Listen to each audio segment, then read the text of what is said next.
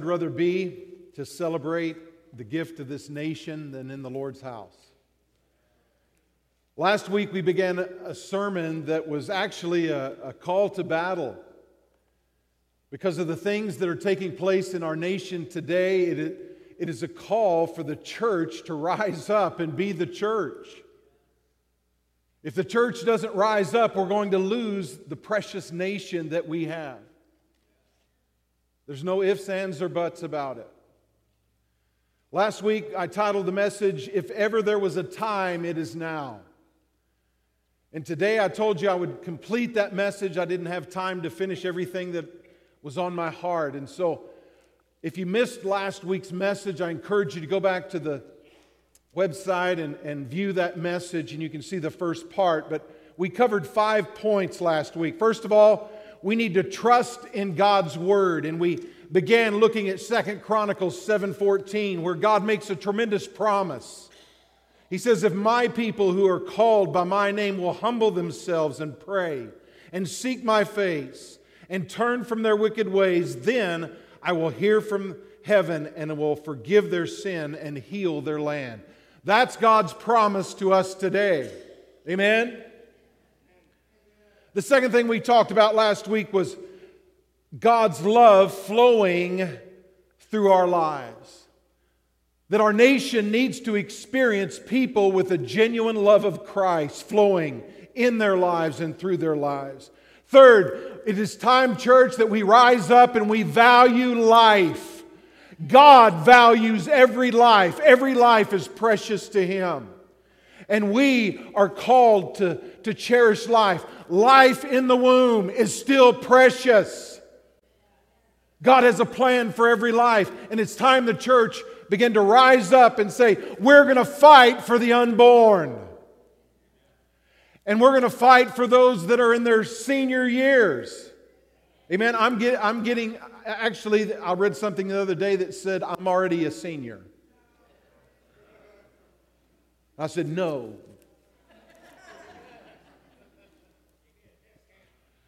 But we need to value every life. Fourth, love the body of Christ. We need to quit being nitpicky and pointing out differences between different denominations and come together as the Bible believing, born again bride of Jesus Christ and stand up for what Jesus tells us to stand up for. And fifth, we need to pursue peace. That's where we ended last week. Pursuing peace among all people. Well, today I want us to look at five more points, but I want to begin in Genesis chapter 5, and I want us to look at the life of Enoch because one of our founding fathers thought so much of Enoch that he wanted to imitate his life after Enoch. Today, many times you'll hear people say that our founding fathers, if anything, were just deists. That they believed that there was a God who kind of started it all, but then he stepped back and he doesn't have anything to do in the lives of people. In church, I want you to know if you study the founding fathers, the majority of them were very dedicated, devout Christians. Four of them were pastors. Many of them were pastors' sons. Others were lay leaders in the church. But one of our founding fathers, he wanted to emanate Enoch in his life. And so I want us to read chapter 5 of Genesis, starting with verse 21. Enoch lived 65 years and begot Methuselah. After he begot Methuselah, Enoch walked with God 300 years and had sons and daughters. So all the days of Enoch were 365 years. And Enoch walked with God and was not, for God took him. In Hebrews, it tells us just a little more about Enoch. In the New Testament, in the Great Hall of Fame, chapter 11, verse 5. By faith, Enoch was taken away so that he did not see death and was not found. Did you notice that? Enoch did not see death. He was walking with God. He was so intimate with God. He had such a wonderful relationship with God that one day God just took him. He didn't see natural death. It continues in that verse and it says, For before he was taken, he had this testimony that he pleased God. But without faith, it is impossible to please him. For he who comes to God must believe that he is, and that he is a rewarder of those who diligently seek him. And then in Jude, verse 14, we have final passage about Enoch. It says, Now Enoch, the seventh from Adam, prophesied about these men also, saying, Behold, the Lord comes with 10,000 of his saints to execute judgment on all, to convict all who are ungodly among them of all the ungodly deeds which they have committed in an ungodly way, and of all the harsh things which ungodly sinners have spoken against him. I want us to note, church, Enoch was a man that excelled in godliness. He was a man that wanted God in his life. He wanted that fellowship with God. Every day he would walk with God. That was his heart, and that's what he lived out. He was a godly man, and he was also, according to this passage, a preacher of righteousness. He didn't compromise. Church, we need to make sure that we are not compromising when it comes to the things of God. Are you with me? Because there are many people that want to compromise so that they'll fit in, so that they won't be rejected, so that, so that everything will just be smooth and peaceable. So they begin to compromise what God's word says. And, church, that gets you in trouble deep, and it gets you in trouble quick. Church, we need to make sure that we love the sinner, yes, and we, we reach out to them and we let them see the light of Jesus and the salt that we are called to be.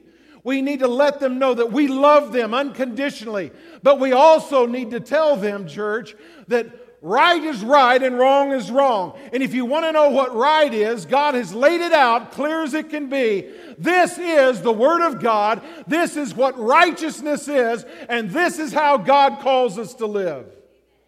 And we're not going to compromise that. It, we will love you.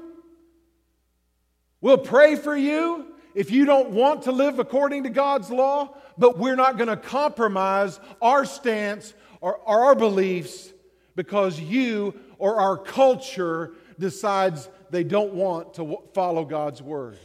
Amen? How many admit that's hard to do sometimes?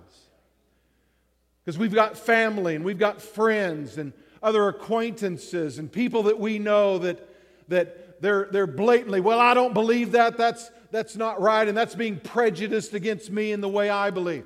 No, we're not being prejudiced against you. We love you. We love everybody as a Christian. Amen. But we're not going to compromise the word of the living God and the truth because it brings blessing into our lives. Amen. So, the first thing, the first point I want us to see today is that Enoch was a preacher of righteousness, that he denounced sin and unrighteous lifestyle in his generation. So the first point is we must love purity. We must love righteousness. And we must strive not only to live it, but to share that that's the life God calls us to, and that's the life that brings His blessing into our lives. Paul, writing to the Philippian church in chapter 2 of Philippians, verse 14, said this Do all things without complaining and disrupting, that you may become blameless and harmless children of God without fault. Listen to that without fault in the midst of a crooked and perverse generation, among whom you shine as lights in the world. We're called to shine. And it's easy to shine when you're living and walking with God and proclaiming His righteousness through the way that you live and through what you believe. Paul was writing here, church, we need to understand that, to one of the worst places in the world at that time. It was literally a, a hellish place of perversion and sinful corruption. And yet, he called them to live a life in the midst of that perverse culture that would shine. And that's what we need to get to today. Amen. The seventh thing Enoch trained the next generation. I love this. Look at this. He walked with God 300 years, and in that same verse it says, and had sons and daughters. Church, we need to make sure the next generation understands where we are in our lives, what we believe, why we believe it. It's not just something where you say, well, we were born Baptist and we, we're going to be Baptist. Or we were born non denominational, we're going to be non denominational. It's we were born Christians in our household. We believe this is the Word of the living God. We believe that we live by it. This is our practice of faith. And, and let me tell you, it doesn't end there, church. Enoch walked with God. His children saw him every day living a righteous life that was impacting them 300 years. He walked with God diligently. It wasn't where, oh, we're going to be Christians on Sunday. And Monday through Friday, we're going to kind of fudge. Nobody's going to know if we are or not. He walked it out daily before his children. I love that. Amen. And I'm not talking about just taking them to church on Sunday because I've seen a lot of families that took their kids to church on Sundays and when the church when the kids grew up and left home they never entered into the church again. It's about more than coming and assembling together. It's about leading your children and teaching your children and them seeing your life. Now, we know we're not perfect. Amen? Everybody say, Pastor Milt's not perfect. And I'm not either. how, many, how, how, just about everybody said Pastor Milt was not perfect, but I felt maybe two people said I'm not. My kids will tell you I'm not perfect. They were raised in a home, though, that they knew I was striving to walk with God every day. They knew I was in God's Word. They knew we prayed together. They knew we shared the Word of God. They were in that atmosphere, and there was a day when they said, I want Jesus to be my Lord and to be my Savior too. Not just daddy's Savior or mommy's Savior, but the day they said, I want to walk with God too. And, church, Christianity in this nation is just going to disappear if the church doesn't rise up and walk it out like Enoch before the next generation, if the Lord tarries, that our children will rise up and carry on the faith. Amen. So Enoch trained, he modeled for the next generation. And Deuteronomy chapter 6, verse 7 is the verse that goes with that. God says, You shall teach them diligently to your children. That's the commandments of God. And shall talk of them when you sit in your house when you walk by the way, when you lie down, and when you rise up. In other words, a relationship with God is something that is demonstrated and experienced all through the day. And your children see that. Now, one of our founding fathers, named Benjamin Rush, he wanted to imitate Enoch. He found him a compelling example he was one of the signers of the Declaration of Independence.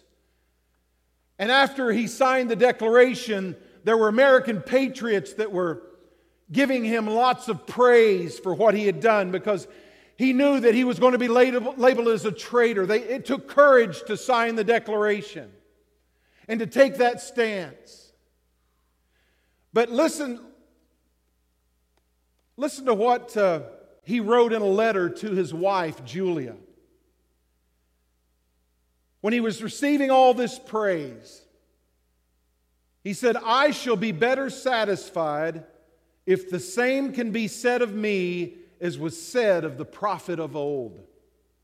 That I walked in the fear of the Lord and begat sons and daughters than if it were inscribed upon my tombstone that I governed the councils or commanded the armies of the whole continent of America.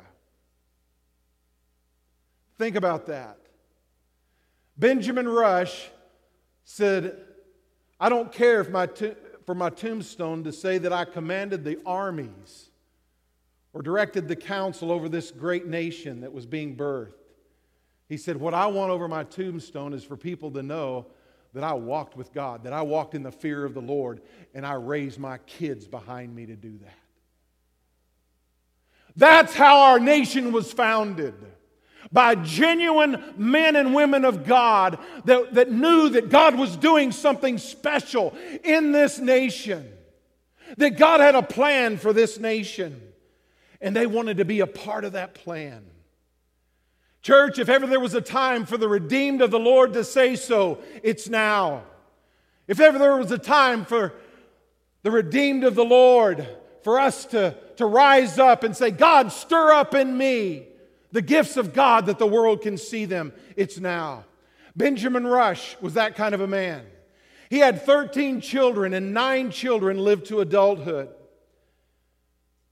And it was said of Benjamin by John Adams that he was one of the three most prominent founding fathers. Now, think about that. We don't hear a lot about Benjamin Rush, but John Adams said he was one of the three most important founding fathers. That puts him in with George Washington and Benjamin Franklin. Names we've all heard, names that we understand. But this man had a heart to walk with God and to raise his children for God. And, he, and also, he wanted to please God with his life, just like Enoch. In church, the next point that brings me into in pleasing God, one of the things He's told us to do that we need to do if we're going to see our nation continue to grow, continue to go forward, church, it's going to be that we need to please God by blessing Israel. In Genesis chapter 12, verse 3, Abram received a promise from God. God had called Abram from the Ur of Chaldeans. He had called him because he was setting him apart to become a nation that through that nation the entire world would be blessed through the Messiah. This is the promise God gave him in Genesis 12 and 3.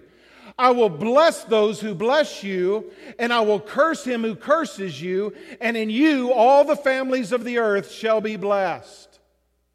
Did you hear that, church? And throughout Old Testament history, this has been seen. Individuals that would bless Abraham or his descendants would be blessed.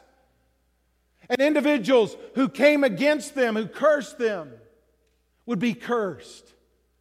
It is imperative, church, that the United States of America continue to support Israel because God calls us to do that.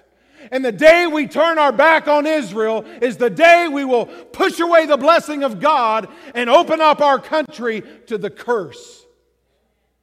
You may not like to hear that, but that's Bible. Amen. So, church, let's do what we can to call our senators, our congressmen, those in authority over us, and let's encourage them. We're on the side of Israel. We want to continue to be friends with Israel. We want to bless Israel. Why? Because God says He's going to bless us when we bless them. We want to please God, and He's called us to do that. And number nine, number nine, at all cost, we need to preserve liberty in our country. One person like that.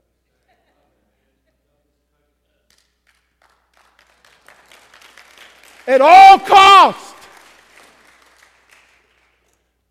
And you won't hear that from very many pulpits. And let me tell you why. I'm not saying that. I'm not saying that because I'm just patriotic.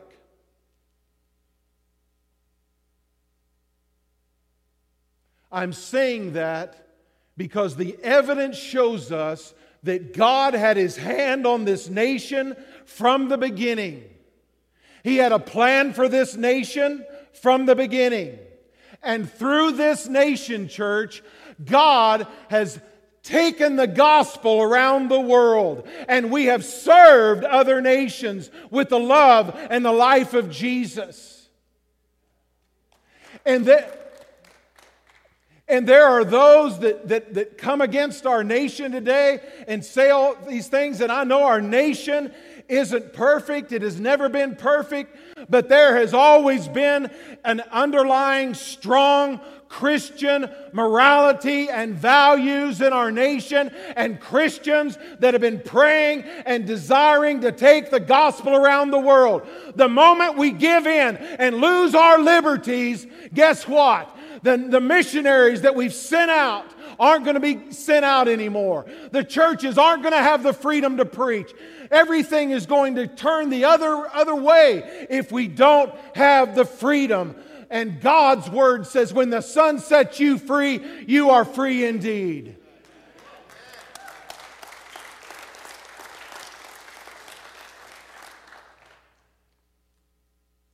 And I am patriotic. I love this nation, and I want my kids to experience freedom. I want my grandkids, if the Lord tarries, to experience the same freedoms that we have. And they're, they're being taken away. Just this week, I, I'm on Facebook with a bunch of pastors, and we have a private chat room. And one of the pastors in California said, What do I do our governor just told me that we cannot sing or chant in church any longer. And he was frustrated. He was frustrated because at the same time, they're not saying anything about all of the crowds that are gathering in protest side by side, many of them not wearing masks. Nothing's being said about that as they're shouting and I'm not saying, I'm thankful that we can protest in our country. I'm thankful that we can peacefully do that. And I'm not trying to be political, church, but I'm, i want to see a nation saved. But when a protest becomes violent and begins to destroy things, it's a criminal act and they should be stopped.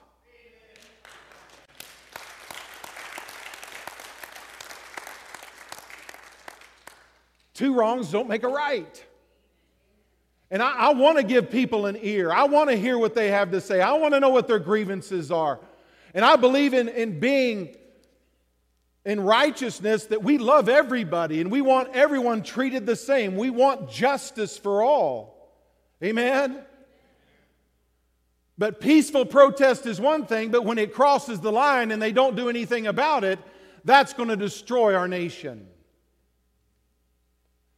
The Lord, I believe, wants to save our nation. He wants to bring up men like George Washington and others that they said were deists. And I want, I want to just spend a, a moment on George Washington because you hear it all the time. Our history's being rewritten.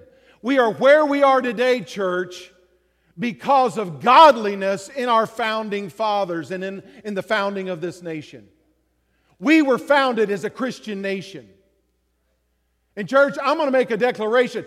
I don't care what President Obama says, we are still a Christian nation. And it has nothing to do with him. But what he said, I don't agree with. We must continue to be a Christian nation or we're not going to be blessed. I want to give you just a moment about George Washington. He was a very devout Christian.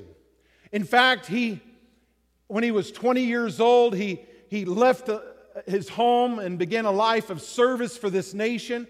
And listen to, to what his, uh, well, listen to some of the beautiful prayers that he wrote. He, uh, he wrote some beautiful prayers in a little booklet that he called the Daily Sacrifice. The very first entry, listen to this prayer. Let my heart, therefore, gracious God, be so affected with the glory and majesty of thine honor that I may not do mine own works, but wait on thee and discharge those weighty duties which thou requires of me. Does that sound like a deist or somebody who knows Jesus personally? the second post on a Sunday evening. O most gracious God, I acknowledge and confess my faults. In the weak and imperfect performance of the duties of this day, I have called on Thee for pardon and forgiveness of sins, but so coldly and carelessly that my prayers are become my sin and stand in need of pardon. I have heard Thy holy word, but with such deadness of spirit that I have been an unprofitable and un- unforgetful hearer. But, O God, who art rich in mercy and plenteous in redemption, mark not, I beseech thee, what I have done amiss. Remember that I am but dust and remit my transgressions, negligences, and ignorances, and cover them all with the absolute obedience of thy dear Son that those sacrifices of sin, praise, and thanksgiving which I have offered may be accepted by thee in and for the sacrifice of Jesus Christ offered upon the cross for me. Beautiful prayers. When we think of George Washington, we, we think about a general, we think about a man's man, a leader of men a, a man who faced fear with, with great great courage and led his men in battle and fought in battles. He was a great warrior. But, church, I want you to know God uses great warriors. He used King David and he used George Washington. In fact, one of the battles, and I don't want to belabor this, but I, I want, I want our history is being rewritten. Our history right now, there are people trying to destroy it. And, church, our history matters. In July the 9th, 1755, Washington was in the French, what's called the French and Indian Wars. And he was in the Battle of Monongahela. And his commander was killed, and the British Army was decimated. But he came out alive. He even wrote a letter to his brother Jack. And in that letter, speaking of that time, he said, Death was leveling my companions on every side of me. But by the all powerful dispensations of providence, I have been protected. He acknowledged God's hand was upon him, church.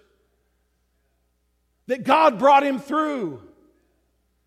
And something amazing happened 15 years after this battle.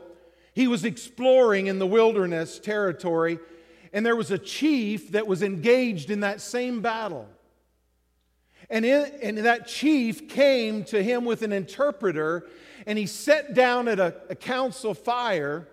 And this Native American chief said this to George Washington. He said, I am chief and ruler over my tribes. My influence extends to the waters of the Great Lakes and to the far blue mountains. I have traveled a long and weary path that I might see the young warrior of the great battle.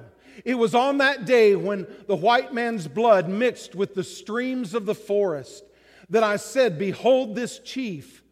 I called to my young men and said, Mark yon tall and daring warrior. He is not of the red coat tribe, he hath an Indian's wisdom. And his warriors fight as we do himself alone is exposed. Quick, let your aim be certain, and he dies. Our rifles were leveled, rifles which, but for him, knew not how to miss. 'Twas all in vain, a power mightier far than we shield him from harm. He cannot die in battle. I am old and soon shall be gathered to the great council fire of my fathers in the land of shades. But ere I go, this is something that bids me speak in the voice of prophecy. And then he prophesied over Washington. He said, Listen, the Great Spirit protects that man and guides his destinies. He will become the chief of nations, and a people yet unborn will hail him as, their found, as the founder of a mighty empire.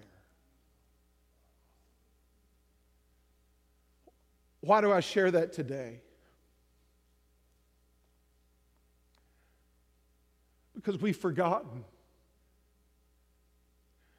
We've forgotten that God had his hand on our leaders, and not that they were perfect. Just like King David, he was used by God. He loved God. God even called him a man after his own heart. But at the same time, he made big mistakes. And I'm not saying our nation is perfect or that we haven't made mistakes, but I am saying God had a plan for the United States of America, and God still has a plan for the United States of America.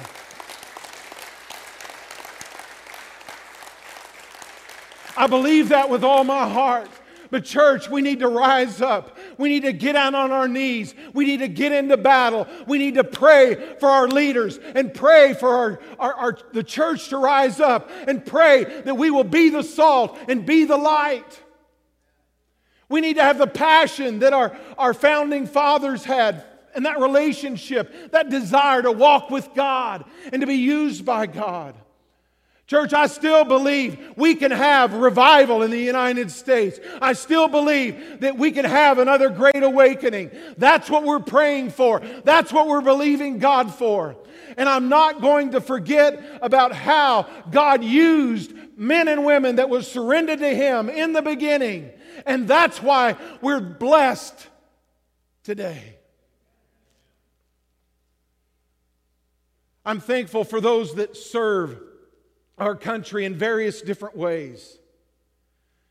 In 1 Timothy, it tells us in chapter 2 that we need to pray for all those in authority above us.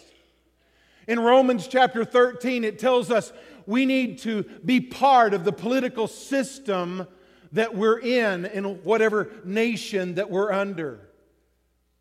In church, that means that we rise up and have a voice.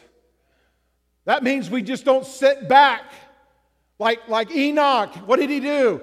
He was a voice of righteousness in a perverse generation. Call your senators, call your congressmen. Vote. God calls us to choose. And He says, choose righteousness. People all the time ask me, well, who should I vote for? Vote for the candidate whose life and principles and platform line up closest with Scripture. It's that simple. Because God tells, tells us to choose righteousness. And, church, again, my heart today isn't trying to be political. But we must preserve the liberty that we have. It's up to this generation. We have to stand for what's right. Because God still has a plan for America to send more missionaries, to reach out to the world. You realize who sends the most humanitarian aid around the world? No one else, no other nation comes anywhere close to what the United States does. God's blessed us so that we can do that. And finally, I want to end with this demonstrate, declare, and dispense the gospel of Jesus Christ. It sounds so simple. It sounds like, yeah, we know that, Pastor. But we have to demonstrate and declare and dispense the gospel of Jesus Christ.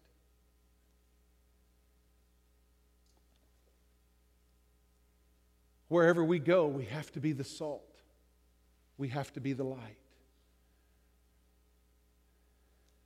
I'm amused at thinking about George Washington being such a passionate man of God and Benjamin Rush just like that. There's no doubt that those that were under him knew he was a man of prayer. There's, there's no doubt that the men under him knew that he was a man of God. There's no doubt that they knew in, in those battles when he would come back. One instance I read actually said there were bullet holes through his coat, but not one of them touched him.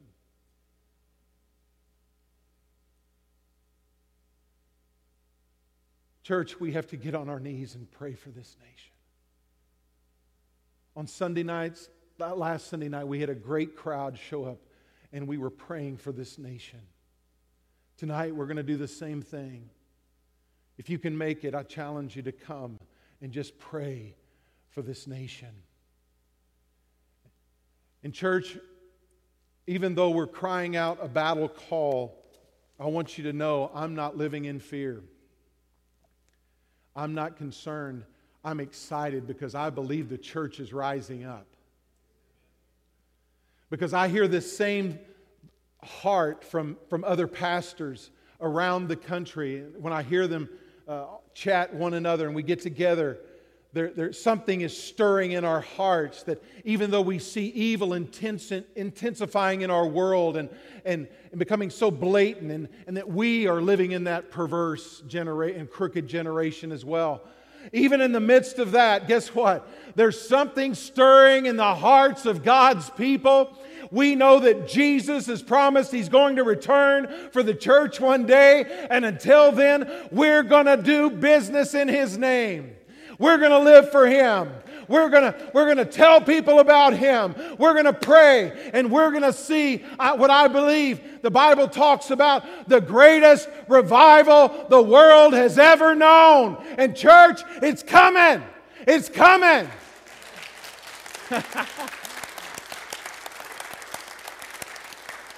I believe it. It's coming. And I want to challenge in the, in the words of T.D. Jakes, and I love him. Get ready, get ready, get ready. Amen. Church, rise up, rise up, rise up.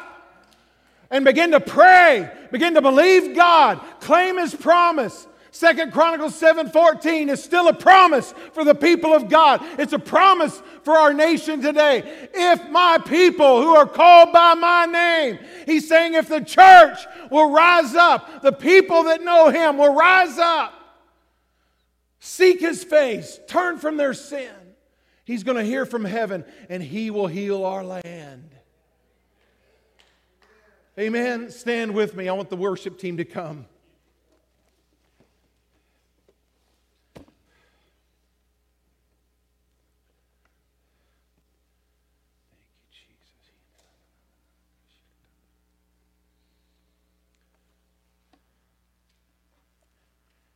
You may be here today and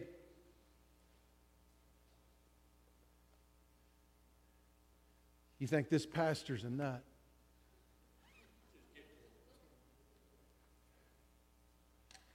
No, but I'm passionate about Jesus and I'm passionate about our country. And our country's here today because there were people like Benjamin Rush and George Washington that loved God and loved people and knew that God had a plan for our nation. And, church, we need to rise up like that. Be determined. Lord, I'm not going to live for you just a couple years and then take a break. I'm, I'm, I'm not going to live just a little while for you and think, oh, I can just, I can just set that Jesus stuff aside for a while. And when, before I die, then, then i will get things right with you, Lord. We need to be like Enoch every day, 300 years. I'm living for Jesus. And my children are going to see me live for Jesus. And one day I'm going to stand before the Lord and He's going to say, Well done, thou good and faithful servant. Just like Enoch, God's going to be pleased with us. You say, Pastor, I've failed, I've made mistakes, and I don't even know if I'm right with God today. I want to challenge you. All you have to do is pray and get right with Him today. Some of you may have never made that commitment at all. And that's the most important decision that we make. Lord, I recognize I make mistakes. I'm not perfect. I need Jesus Christ to be the Lord over my life. And welcome Him into your life. I'm going to ask our prayer team to come and, around the back and across the front. And maybe you're in a battle for your for your family right now. Maybe you're in a battle in, in, in, your financial situation or physical situation or emotional situation. Maybe you're in some kind of battle today. These men and women of God want to come alongside of you and agree with you in prayer and pray for whatever need that you have today. They want to enter into the battle with you. Church, we enter into the battle on our knees. And when, uh, just a moment ago, when I talked about point number nine about sustaining our liberty at all cost, it begins on our knees praying for God to get a hold of our nation. That's where the battle's won.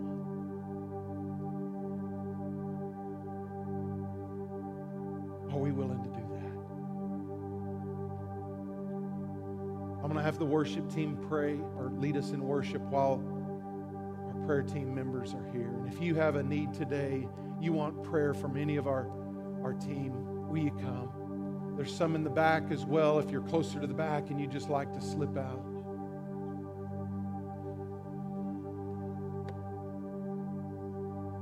We're a church that believes in prayer.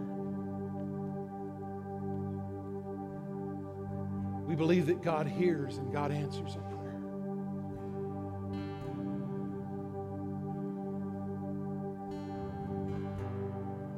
Do you have a battle that you're in today? Whatever that battle is, we want to pray with you. Whatever that battle is,